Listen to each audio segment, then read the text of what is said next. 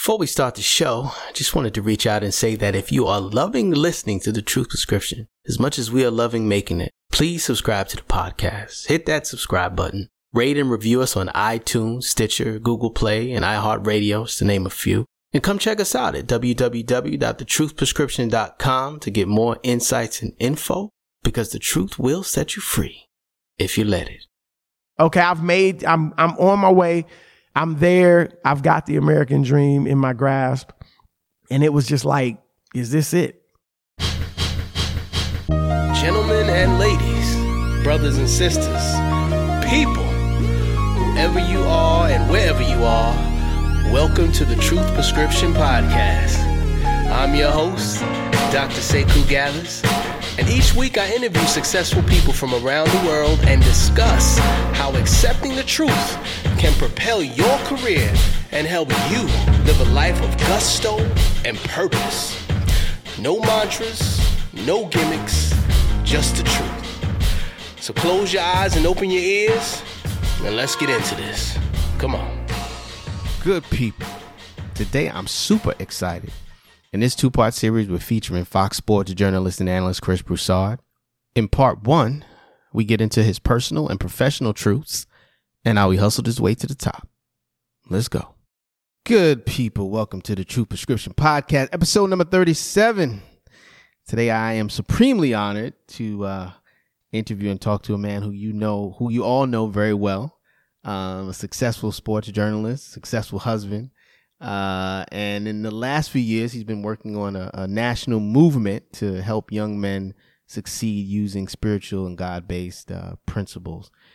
Chris Broussard. What's happening, man?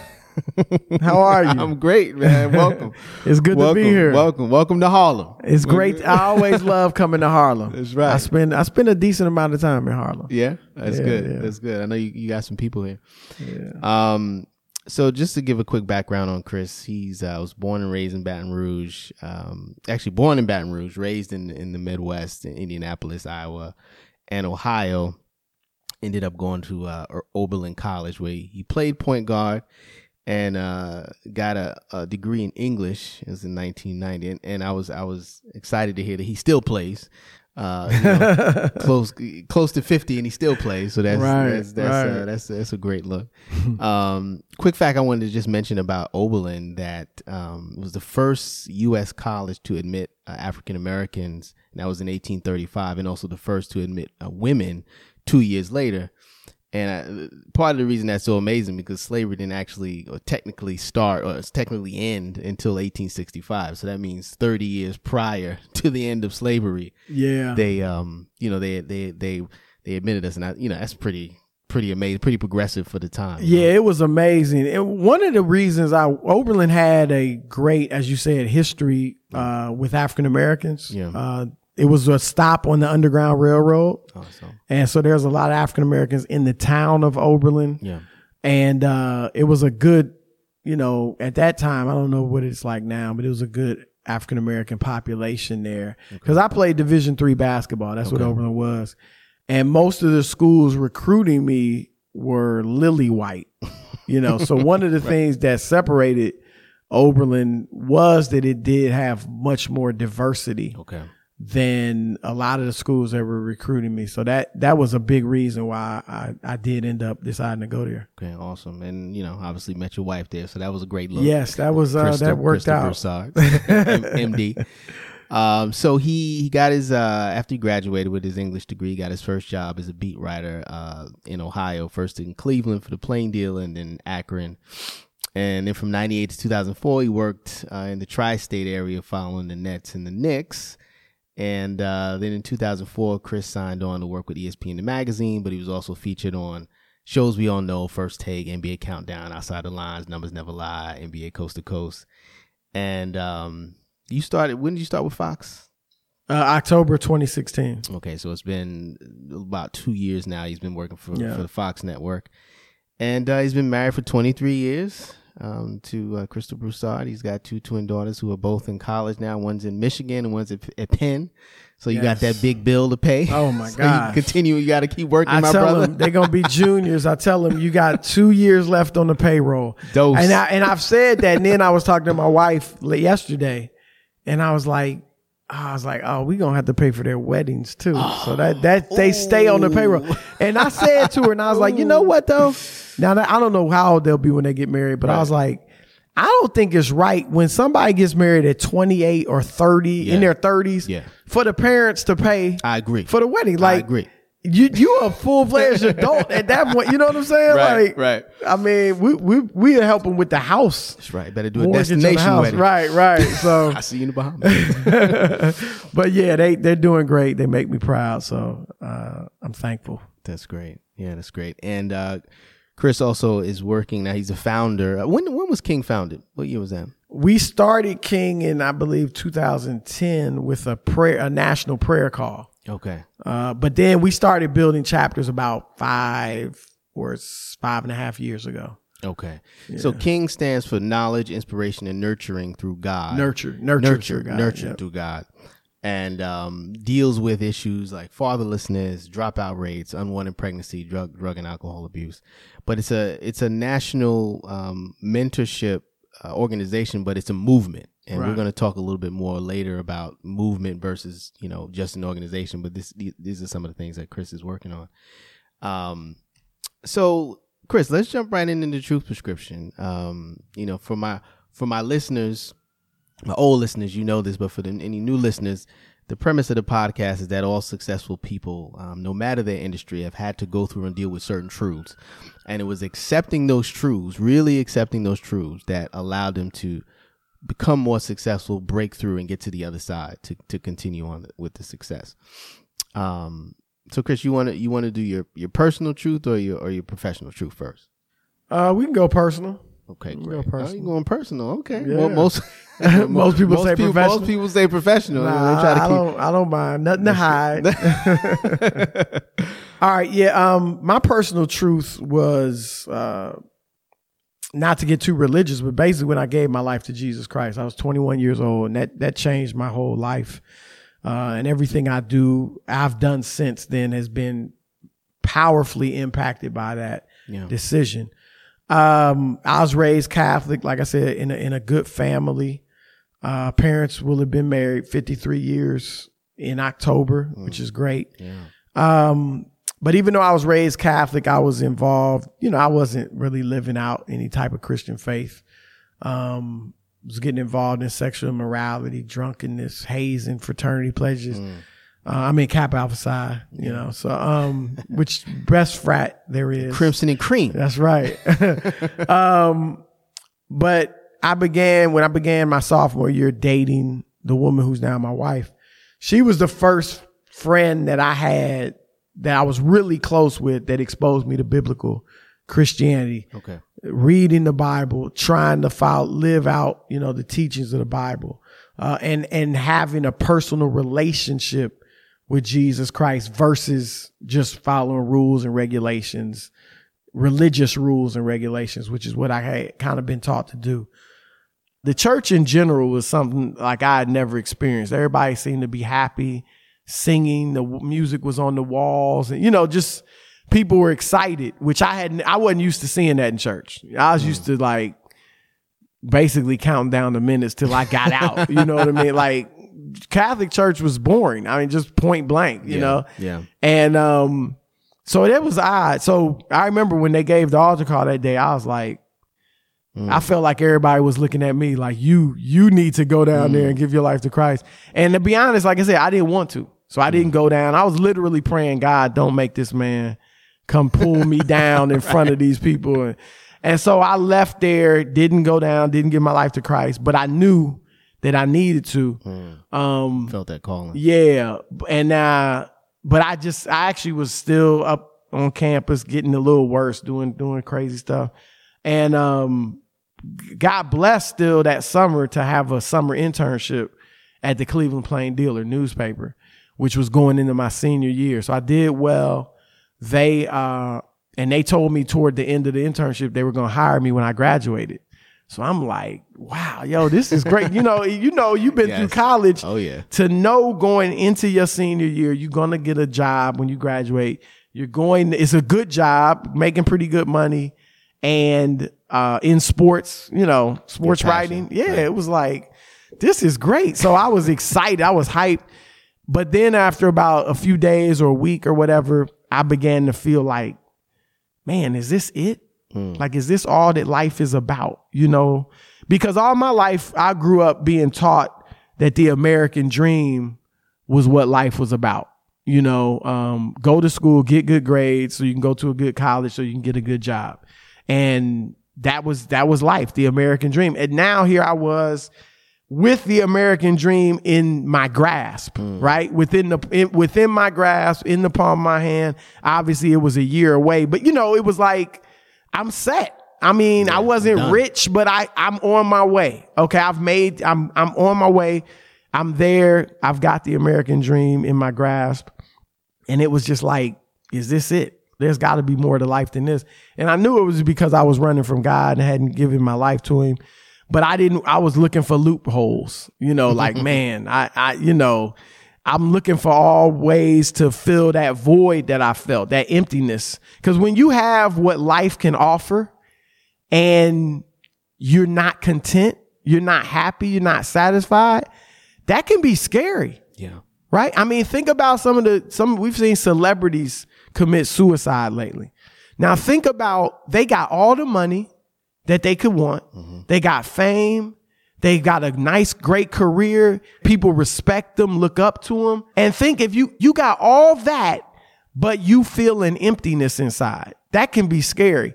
And that's where I was. I wasn't on the level of celebrity or rich or anything, but I felt like, man, this is this is all life's about. And I it, it, it I read articles. I remember reading an article about Bobby Brown. I remember the article saying he was happier when he was poor than when he was rich because money brought so many problems.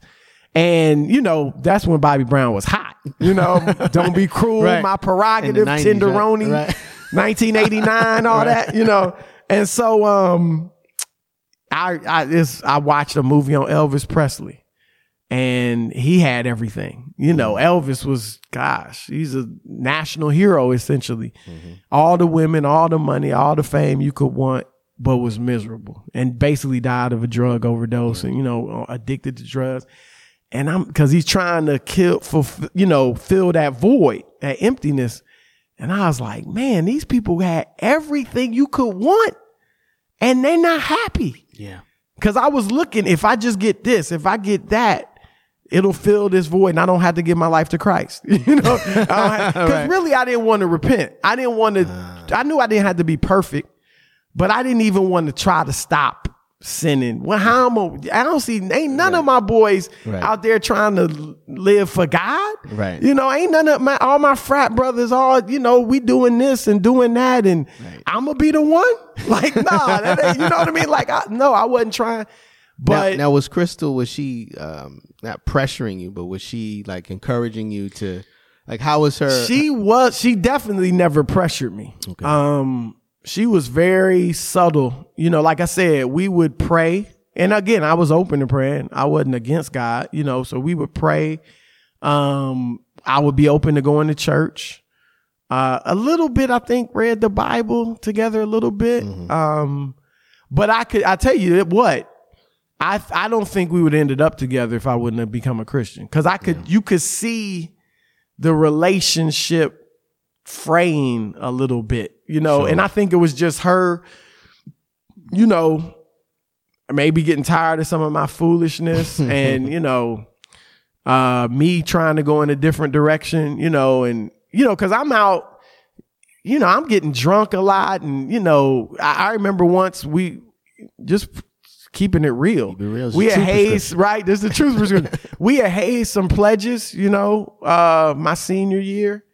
And one of them went to the grad chapter and told them, you know, we were hazing them. And, um, so we, we were to have to face, you know, the grads and maybe get expelled from the frat and, you know, the whole nine. So we, you know, eh, one thing that taught me, this is the truth prescription, you can convince yourself of something if you say it to yourself longer. Like we rehearsed a lie. Me and some of my frat brothers, we we rehearsed a lie that we were gonna tell that, you know, to the to the brothers if it came up like that we didn't haze these guys, you know.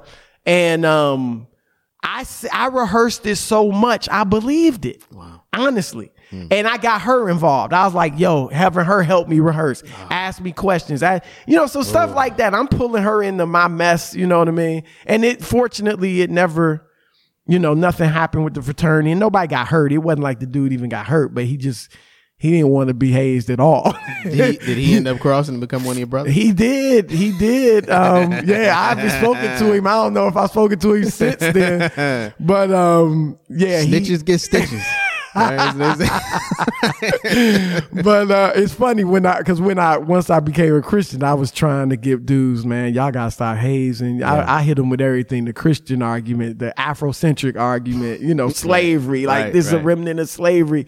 This, you know, like, and you know, but it still goes on. But back to the to the story. So basically, man, my 21st birthday, I had been looking for loopholes, ways to, you know, try to get this peace and this joy without giving my life to Christ. And, uh, so my 21st birthday, my parents were going to take me and my girlfriend out to dinner and they did. So Nice. before we went out to eat, like Oberlin College was about 45 minutes from Cleveland, where my parents lived. So they came up. We had a, my basketball team had a scrimmage that day. They came up and watched it. Then we all went back to our house in Cleveland.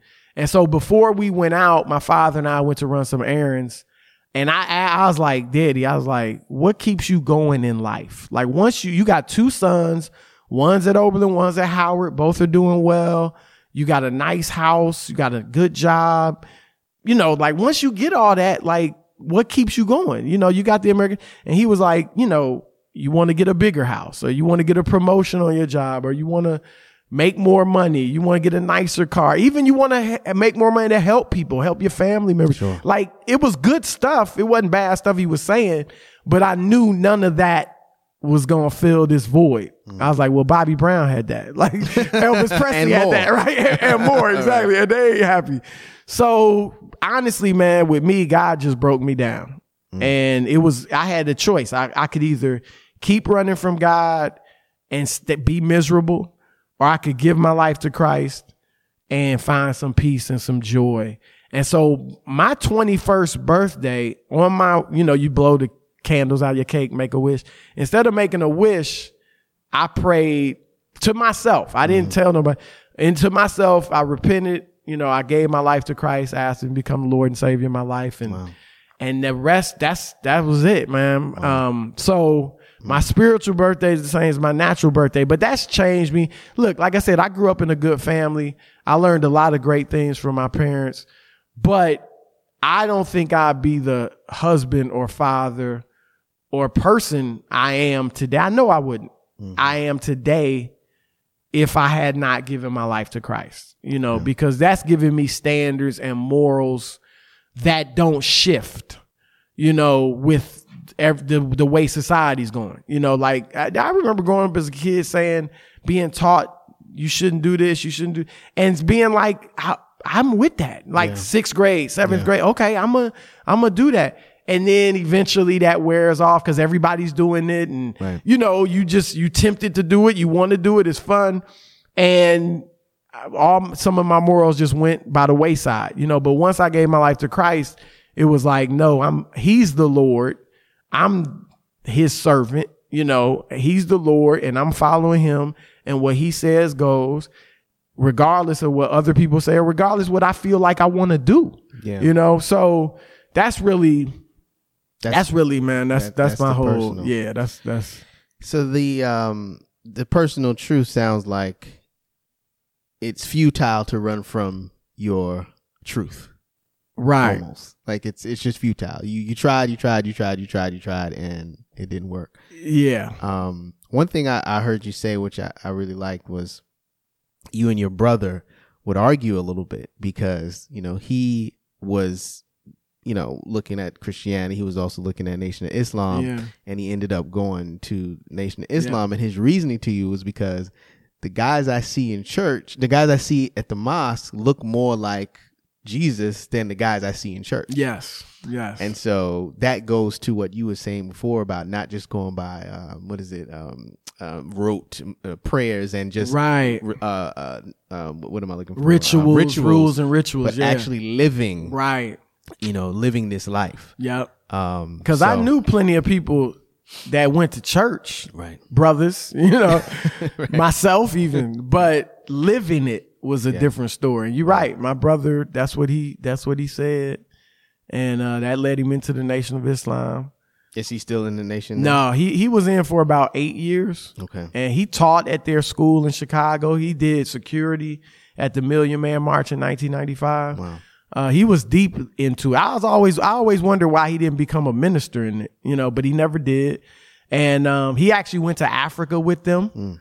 They went to Africa. They were going to, you know, hopefully they were hoping to get some land and, um, in Africa and he was thought they'd do that, you know. So he was deeply into it. But yeah, he left after about eight years. Uh, he had changed his last name, not officially, but to Muhammad, Terrence Muhammad, you know, all that. and now he's, you know, he's back to Broussard. But, uh, but yeah, we had debates, man. We used, it actually, to be honest, it helped me grow That's in my faith. like. Yeah. Yeah, that's what it sounds like. Cause like, I had to learn how to defend what I believe. Right. Um, I got an interesting story for you too, um, about that because I went to, I, I became a Christian in October. And, uh, so I went to visit him in maybe April of that, of the following year, April 1990. I was a senior in college and, um, still didn't, was, was a Christian, was saved, but didn't really know that much. So I go to visit him at Howard whenever spring break was, March, April, whatever it was, probably March. And so he's just starting to get into the nation. He wasn't, I don't even, he was, you know, he was, he had been going to Christian Bible studies and the Nation of Islam. And the Nation of Islam was just killing the Christian ones intellectually because they would ask you at these Nation of Islam power studies, they called them, why do you, why you pray in Jesus' name? Why do you do this? Why do you, and he would go back to the Christian Bible studies and ask these questions and they really wouldn't have the answers, you know? um, and then in addition, like you said, he saw the example that the Muslims set. But so I go to visit him at Howard. So we hanging and we just going to all these, you know, we going to some black bookstores and Muslim bookstores and I'm seeing all these books about the Bible is tampered with and, you know, Christianity is a white man's religion and just books against Christianity. Yeah. And again, I didn't really know much. I hadn't read the Bible much, didn't know much Christianity, you know, nothing really. So one day I was in his apartment and he was in class and I was in his apartment by myself. I was sitting there eating breakfast and I had the Bible in front of me and I had the Quran in front of me. Hmm. And I was reading both of them, you know, scan- skimming both of them. And I read in the Quran where it said Jesus wasn't the son of God. And and in the notes of that Quran, not in the actual Quran, the notes of it, it said he wasn't crucified on the cross. It was Judas, whatever. So I I I said, okay, both of these ain't from God. Like there, there's no way both books can be from God because they flat out contradict each other. And so I went into his room and I just started praying. And I was like, God, whatever you want me to be. If it, if you want me to be a Muslim, if that's your way, if following you, if I should become a Muslim, if I should be a Christian, if whatever it is, I just want to follow you. And I just got this overwhelming sense, man. It was almost like I heard it audibly of just Jesus, Jesus, Je- like it just kept coming to me. Not not Christian, not you know Christianity, not Bible, Jesus, mm. you know, because he was the one that paid the price on the cross for your sins. And it just was so overwhelming. And from that day, I, I put, I put the Quran away hmm. and I was like, man, I'm following the Lord. And that's, that's one reason, like, nothing can really shake me from that. You know, I say that. I mean, we all face stuff, but I really feel like, man, nothing, you know, because I've had this personal experience and, and I see what it's done in my life. So yeah, but, uh, but Terry, it helped me grow though, cause I had to learn how to he would come at me with the Bible and the Quran. Right, that's like what they. Muslims, yeah, they, that's they what they do. Yeah, Yeah, they they- they, see both, they yeah. they know Nation our. Bible. different. Nation of Islam different than Sunni. Right, right, right. Because Sunni, they don't really, they don't really look at the Bible. You know, Yeah, they they, just follow, their the Quran. yeah. But he they will I mean, they know what Christians believe and they know what they believe. So he was coming at me. So I had to learn how to I had to really learn how to defend what I believe and why I believe it, which is Right. good. We Right. all should know that. Right. You know? Right. And so it really did help me grow. And it also he always was like, man, y'all Christians and all the Muslims, Malcolm said it, Louis Farrakhan, they all said, Y'all Christians, man, y'all don't live it. Y'all ain't got no Mm. power. Y'all, y'all out there doing this, doing that. Y'all ain't real. You know, y'all ain't been a God. and so it also led me to want to show, you know what? I have been changed. Like this is real. I am, God has made me righteous, you know, and so it, it led me to want to live, also live a clean life as we all should, of course. Um, but just even to show, man, Christianity is real. Like Christ has really changed my life. live live in accordance with the teachings. Right, not, right. you know, like I got a, a real quick funny story. My grandmother, you know, she loved pork, right? Yeah. so I remember I one time I said to her, I was like, Nana, you know, and the Bible says don't eat pork. And she's like, say cool. That was the Old Testament. Jesus brought the New Testament. It's like, okay, right. and he brought bacon with him. exactly. I got a hilarious story about that, man. I that same visit to Howard to see my brother. I knew hardly anything about Islam. Yeah. At- I've studied it a lot since then, and I know a lot about it now. But at that time, knew hardly nothing. So he one night he was going to go to a power study, uh, and I was going to go with him, uh, Nation of Islam power study. And I said, "Yo, they were." He was actually they were celebrating Ramadan, so he was fasting until dusk. And so I was like, I wasn't fasting, so I was like, "Yo, I'm gonna go get some some soul food, and I'll you know I'll meet you at the at the uh, study." And so I was like, "Will I be able to eat in there?" He was like, "Yeah, it's cool, you know." So I went to this soul food restaurant, I got some ribs, some pork ribs, and you know whatever else, sweet potato pie, sweet potatoes, and you know Macaroni yams, and macaroni and cheese, cheese, right. whatever. So I go to this power study. The Muslims are out out in front, and I'm like, "Yo, can I go in? I got food with me though. Can I?" It was like, "Yeah, nah, you can go in, brother. You can go in." You know. so I go in, and it was maybe 25 students there. And actually, the second, one of the highest ranking Nation of Islam ministers was teaching it, Dr. Alim Muhammad, you know, who was around with Farrakhan all the time, but he was actually teaching it. But so we're sitting, it's a small, you know, group, and I'm sitting there with the group eating ribs. Right, pork ribs, and they kind of looking at me, you know, people looking at me, and I thought it was because they were fasting and I was Sure, eating, Sure. And I didn't real I had no clue it was about the ribs. So I'm just eating and they they just looking at me funny as he's still teaching. And I was like, yo, y'all want me to go in the back? So he's like, yeah, why don't you go? So I went in the back and ate while I listened.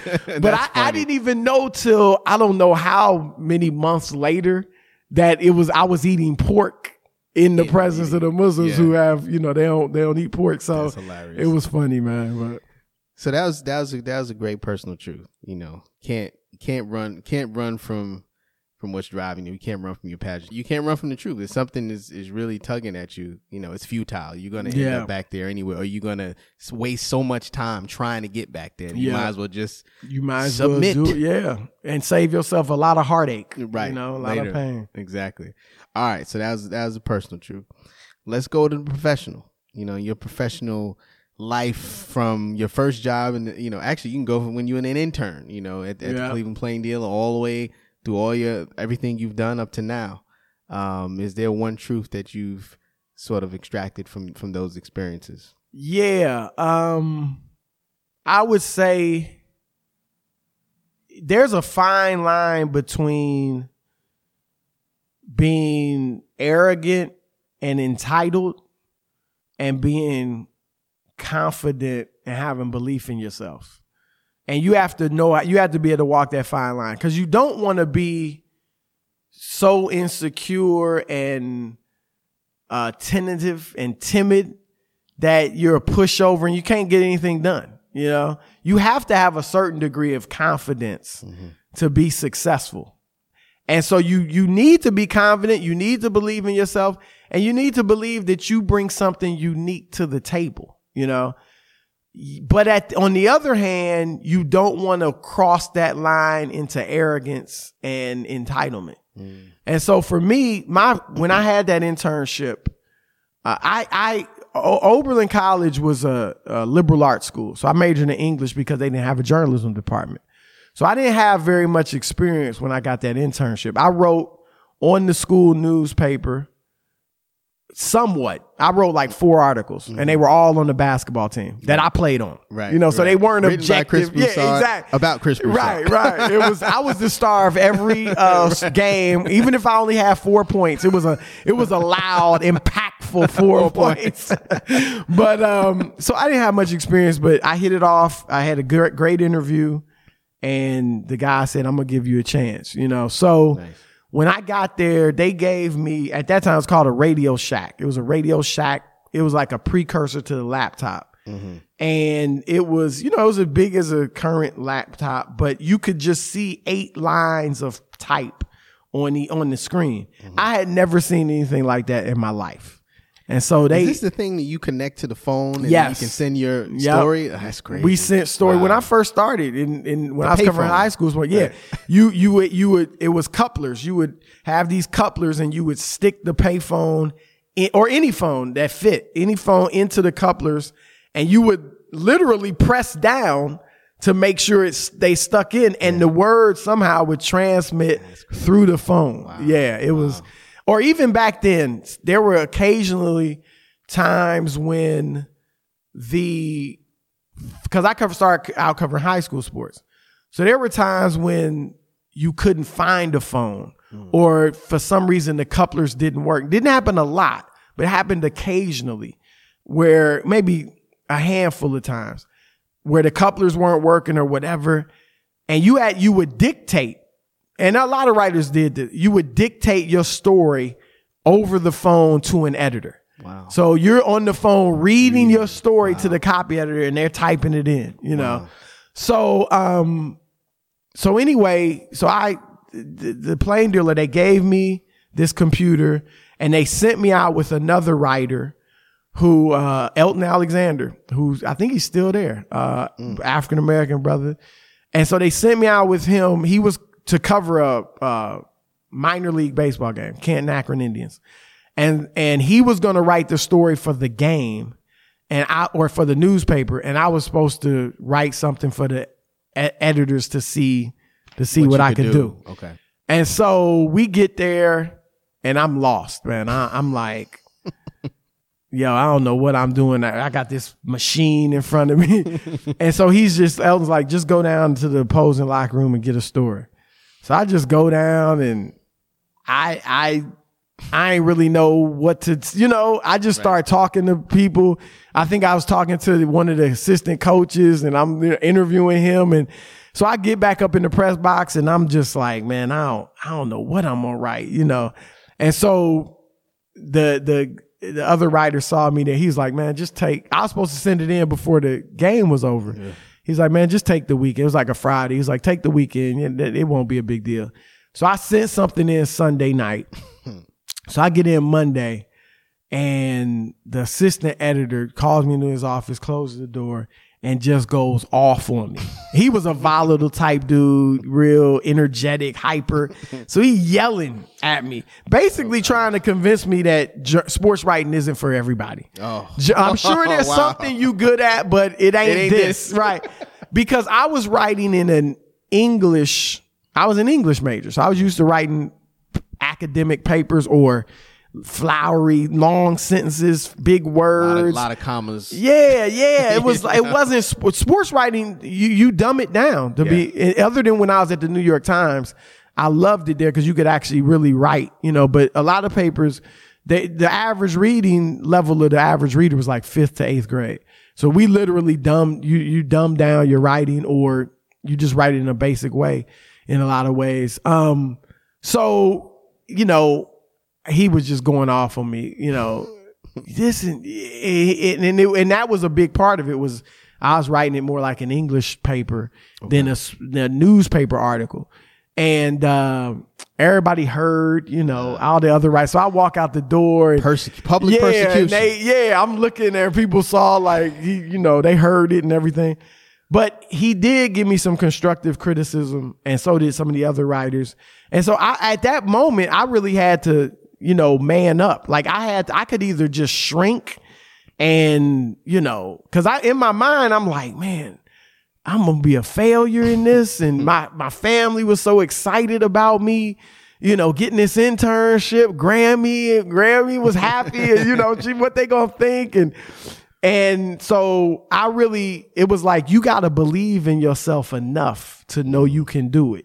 Yeah. You know, or you going cr- or you can crumble, one or the other. So that's where you have to have enough confidence, but not be arrogant. I wasn't arrogant to the point, man, which you you know that was good. What you talking about? You know, I go to Oberlin College, dude. You went to Tri-State, wherever you went. You know, like, come on, man. Like, you know, you can be arrogant and think you know it all.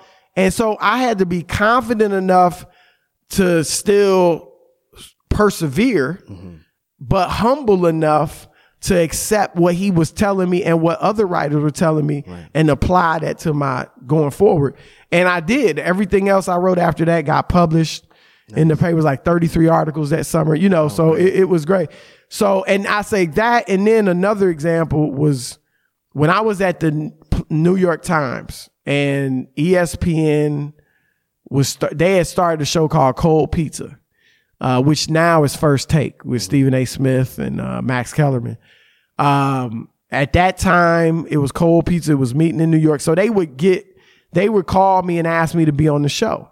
And at that time, the show was seven. It started at seven a.m. And so e- 7 a.m. Eastern time. So I would do it. They would pick me up at like 6 a.m. when I was at home in Jersey, drive me in. But when I was on the West Coast, because for the New York Times, I was covering playoffs out west. I was covering San Antonio and the Lakers with Kobe and Shaq. And Cold Pizza will want me on the show. So they would, that means it was starting at 4 a.m. And you're on camera or you're it's audio? camera, camera. okay. So they would pick me up at 2:30 in the morning from the hotel. So I I was like maybe right until midnight, you know, getting back at 12:30 or 1 and then they going to pick me up at 2:30 to be on TV and mind you for free. I wasn't getting paid. I wasn't getting paid. Interesting. So I was just doing it. I was just doing it like I know the stuff. I know the league. You know, yeah, I'll be. Who wouldn't want to be on TV? I'll be on TV. I'll do it. I'm so uh, I'm talking to other writers. So one writer for the New York Post, he was he was like, man, they tried to get me to be on, you know, cold pizza at 7 a.m. I was like, y'all gonna put me up in a hotel in Manhattan and pay me? Mm. And once they were like, nah, he was like, forget that, you know. Mm. Another writer was like, he was working, I believe, at the Washington Post at this time. And he was like, man, Broussard, you going on cold pizza from LA at 4 a.m., man? You, what, how desperate are you to get on TV? Like, kind of, kind of like in a negative way. And so, what I didn't, but what happened, just out of humility, I'm doing it just, I, I ain't too good for this. You know, I'm doing it. It's fun. It's not a problem. What I start realizing, so when I start going to games, I start realizing people know me. Hmm. The players now, they know me. The coaches now coming up to me. I don't have to go to them anymore. Hey, I'm Chris Broussard from the New York Times. How you? They coming up to me. Yo, Chris, what's like dudes I didn't even know. You know what I mean? Hmm. And asking me stuff about what's going on around the league. And so it, it opened up a whole new realm of possibility. ESPN saw me and was like, yo, we like this dude on TV. Like he's he's really he's good on TV. He's got, you know, personality, he's comfortable in front of the camera, whatever. And the other writers, the two that that kind of criticized me, yeah, they just they they didn't really progress from where they were. Interesting. You know, and um so what I learned from that, if I that was the beginning of everything that's happened for me in television since then. Sure. If I had been like, man, y'all ain't paying, forget y'all. Maybe I never would have transitioned into TV. If I had been like, you know, like like that, I maybe I would have never worked at ESPN, you know, because at this time I was at the Times. And now I'm making far more money just doing TV, not having to write and report, you know, on stories like I used Deadlines, to. yeah. Yeah. So um so I that's where I learned like you you have to be confident but you also need some humility. Mm. Don't come out of school thinking you know it all. You might be very smart, you might be brilliant, but don't come out thinking you know everything. A lot of young kids think they look at Stephen A. Smith hmm. or Skip Bayless on TV and say, "Man, I should be up there with them." I mm. got an opinion. I, I should be up there, you know, with them. I can talk about the Cowboys or whatever. But you don't realize those dudes and everybody else you see up there have decades of reporting and journalism experience. Like they earned those spots. I cover high schools. Stephen A cover high schools. Skip was a long time journalist. You know, I could go on and on about Michael Smith and Jemele Hill and Michael Wilbon, Tony Kornheiser, Adam Schefter. Like people didn't just pop up on ESPN. Right. No matter how good you may have been coming out of college. So, um, have enough humility to be able to work hard, take and take advice, and don't kill some opportunities that may lead to something great for you down the line. And the other, another thing I heard you say once is that experience is the best teacher. Right. And, you know, a lot of times these guys, like you said, come out of school and they think, you know, I've arrived. Oh, it's man. like, bro, you don't. I mean, you may have You don't know what you don't know. right? You don't because I, I played basketball in college, as you said, and I know basketball and I knew basketball, but I didn't know what I didn't know. Like talking to NBA coaches at practice every day, even talking to players, like you learn so much that you won't know unless you have this type of access to the players. And even if you can, you know, learn it from a book, like you said, or from reading a lot, you won't know it from the experience of covering it and talking to the people and seeing them go through it and things like that. Yeah, nuance. It's, yeah. it's, it's almost like what we talked about before, before the difference between, you know, knowing or reading a scripture and then living it. Right, It's like, right. It's the difference between knowledge and wisdom. I talk Right. about sometimes on the show. The- Yep. Knowledge is, you know, you understand that thing over there. Wisdom is, I live that thing. Over Right. I am that thing over there. That's right. That's right. You're You right. know? You're right. So no, You're that's right. that's extremely important. All right, cool. So uh let's jump into some questions. Um Is this a yes or BS? No, no, not yet. Oh. We ain't get there yet. We ain't I like that. I like. Oh, that's that's that's witty. yeah, yeah, we didn't get there yet. Um, so you you've interviewed everybody, you know, as a sports journalist and on television. LeBron, Shaq, Kobe. I saw you did Ice Cube. Um, what? And this, we're on an interview show. So this is an interesting question for you. What makes a good interview? And um, if you have the time, how do you prepare? This is for all the sports journalists out there listening who you know want to Yeah. want to be in your shoes. I think what makes a good interview is when you can get the person you're interviewing to be comfortable mm-hmm. enough to be honest and mm-hmm. share. You know, like I try to be conversational. And There, there's certain interviews you just got to get to the point and get the answers a- after a game and stuff like that. But when I do like sit down interviews, Like like, in I the did for zone? my podcast Yeah. in the zone, Yeah. or if I'm doing a feature story, when I, you know, I wrote for ESPN the magazine, or if the New York Times, I was doing a feature story, you want to get the guy to be comfortable mm. because a lot of times they might just give you basic answers, politically correct mm-hmm. answers, or what they've been told to say. But if you can get them comfortable, and not, not in a, an underhanded way, but just from a good, you get conversational with them and they're feeling comfortable and they feel like they can trust you and they just start, you know, talking honestly and you can really get a good feel for the person. That's, that's what I think makes a great interview. Okay. And so, like within the zone, a lot of people love the interviews we've done with a lot of ex players and stuff because I get, they say a lot. Yeah. You know, they're telling you stories and I also notice like you don't have any notes in front of you. Like you normally just sitting there. Now I don't. That's why one of the questions I asked you is how you prepare. Yeah. But I'm watching him like he's just he's just asking questions. He's just going. It was Yeah, because that's why I say it gets conversation. Now you, I do prepare, okay. and the way you, you know, I prepare like I just, you know, I read up on the guy.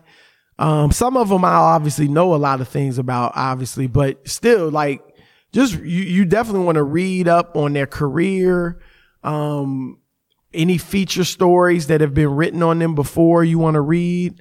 Um, just so you you you know you never know what'll spark you know a good question in your mind. Um, and so that's preparation is critical uh, for a good interview. If it's if again if it's a sit down interview where you have time, uh, so you have to prepare. And what I do is I'll write as I'm preparing. I'll write questions out. Okay. And one of the ways I'm able to remember a lot of stuff or memorize stuff is through writing it out. When I write something down, it's easier for me to remember it. Okay. So like when I go on Undisputed with Skip and Shannon, before like when I have my question I know we're gonna address, I'll be in my dressing room and I'll write down my answer, kind of like in an outline form. Um, and then when you see as I'm writing it, it's getting into my mind. I know what I'm gonna say, but the order and you know the logic and all that. So when I get on the set, you know, I'm not looking at notes. I don't have anything. I'm I'm just but that's helped me remember what I want to say. So it's the same thing with interviews. So I have a note. I have, you know, a lot of interviews. I have a note card in front of me, um, or even my computer. And if I need to go to it, I will. But generally, I remember the stuff, and the conversation can lead you to certain questions as well. so, um, but like I said, it, I think I think personally the best interview is a conversational one. Now there are people that will tell you make your questions basic. Like there are people that'll tell you if you're doing an interview, uh, what was it like to play Michael Jordan in the finals? That's a bad what was it like to uh when you won your first championship what was it like they quick don't they they'll tell you don't bring yourself into the into the uh interview. Hmm. i'm a little different because i'll be like man yo you faced jordan. You had to guard jordan right, right, the right. best player ever. What was that like? Like i mean you grew up with his posters on your wall like so and now you're guarding him. What was it like now what do you think's gonna get a more animated truthful answer Right. I think the second two, way. Because yeah. now they like, yeah, man, yo, I Jordan, I looked up to Jordan so much. Every day I woke up, I would smack the poster because I wanted to get some of that on. You know what I mean? Right. But you never that that's how I think it should be done. Yeah, That's how I and think I think I also think those very direct questions they don't allow the uh, the interviewer, the inter the person being interviewed any much leeway to sort of give those creative answers or to think Right. outside the box. It's like you know, what color shirt do you have on, Chris Broussard? I That mean, how many questions? How many ways can you answer Right, that question? right, right. You're right. Yeah, Versus yeah. So tell me about your wardrobe. Yeah, What, do you you know? What, what makes you feel good about it? Exactly. And some of it is like if you're after a game and you need answers, sometimes yeah, a direct question. You ain't going to you don't have time to get all conversation. But when you're doing a sit down and it's a maybe on television or radio or podcast, then you want to you know you want to bring out stuff from the the person. Right. Uh, so yeah, that, it depends on really what kind of interview you're doing. Thanks for listening. Look out for part two with Chris Broussard coming up on Monday, October 1st. And remember, the truth will set you free if you let it.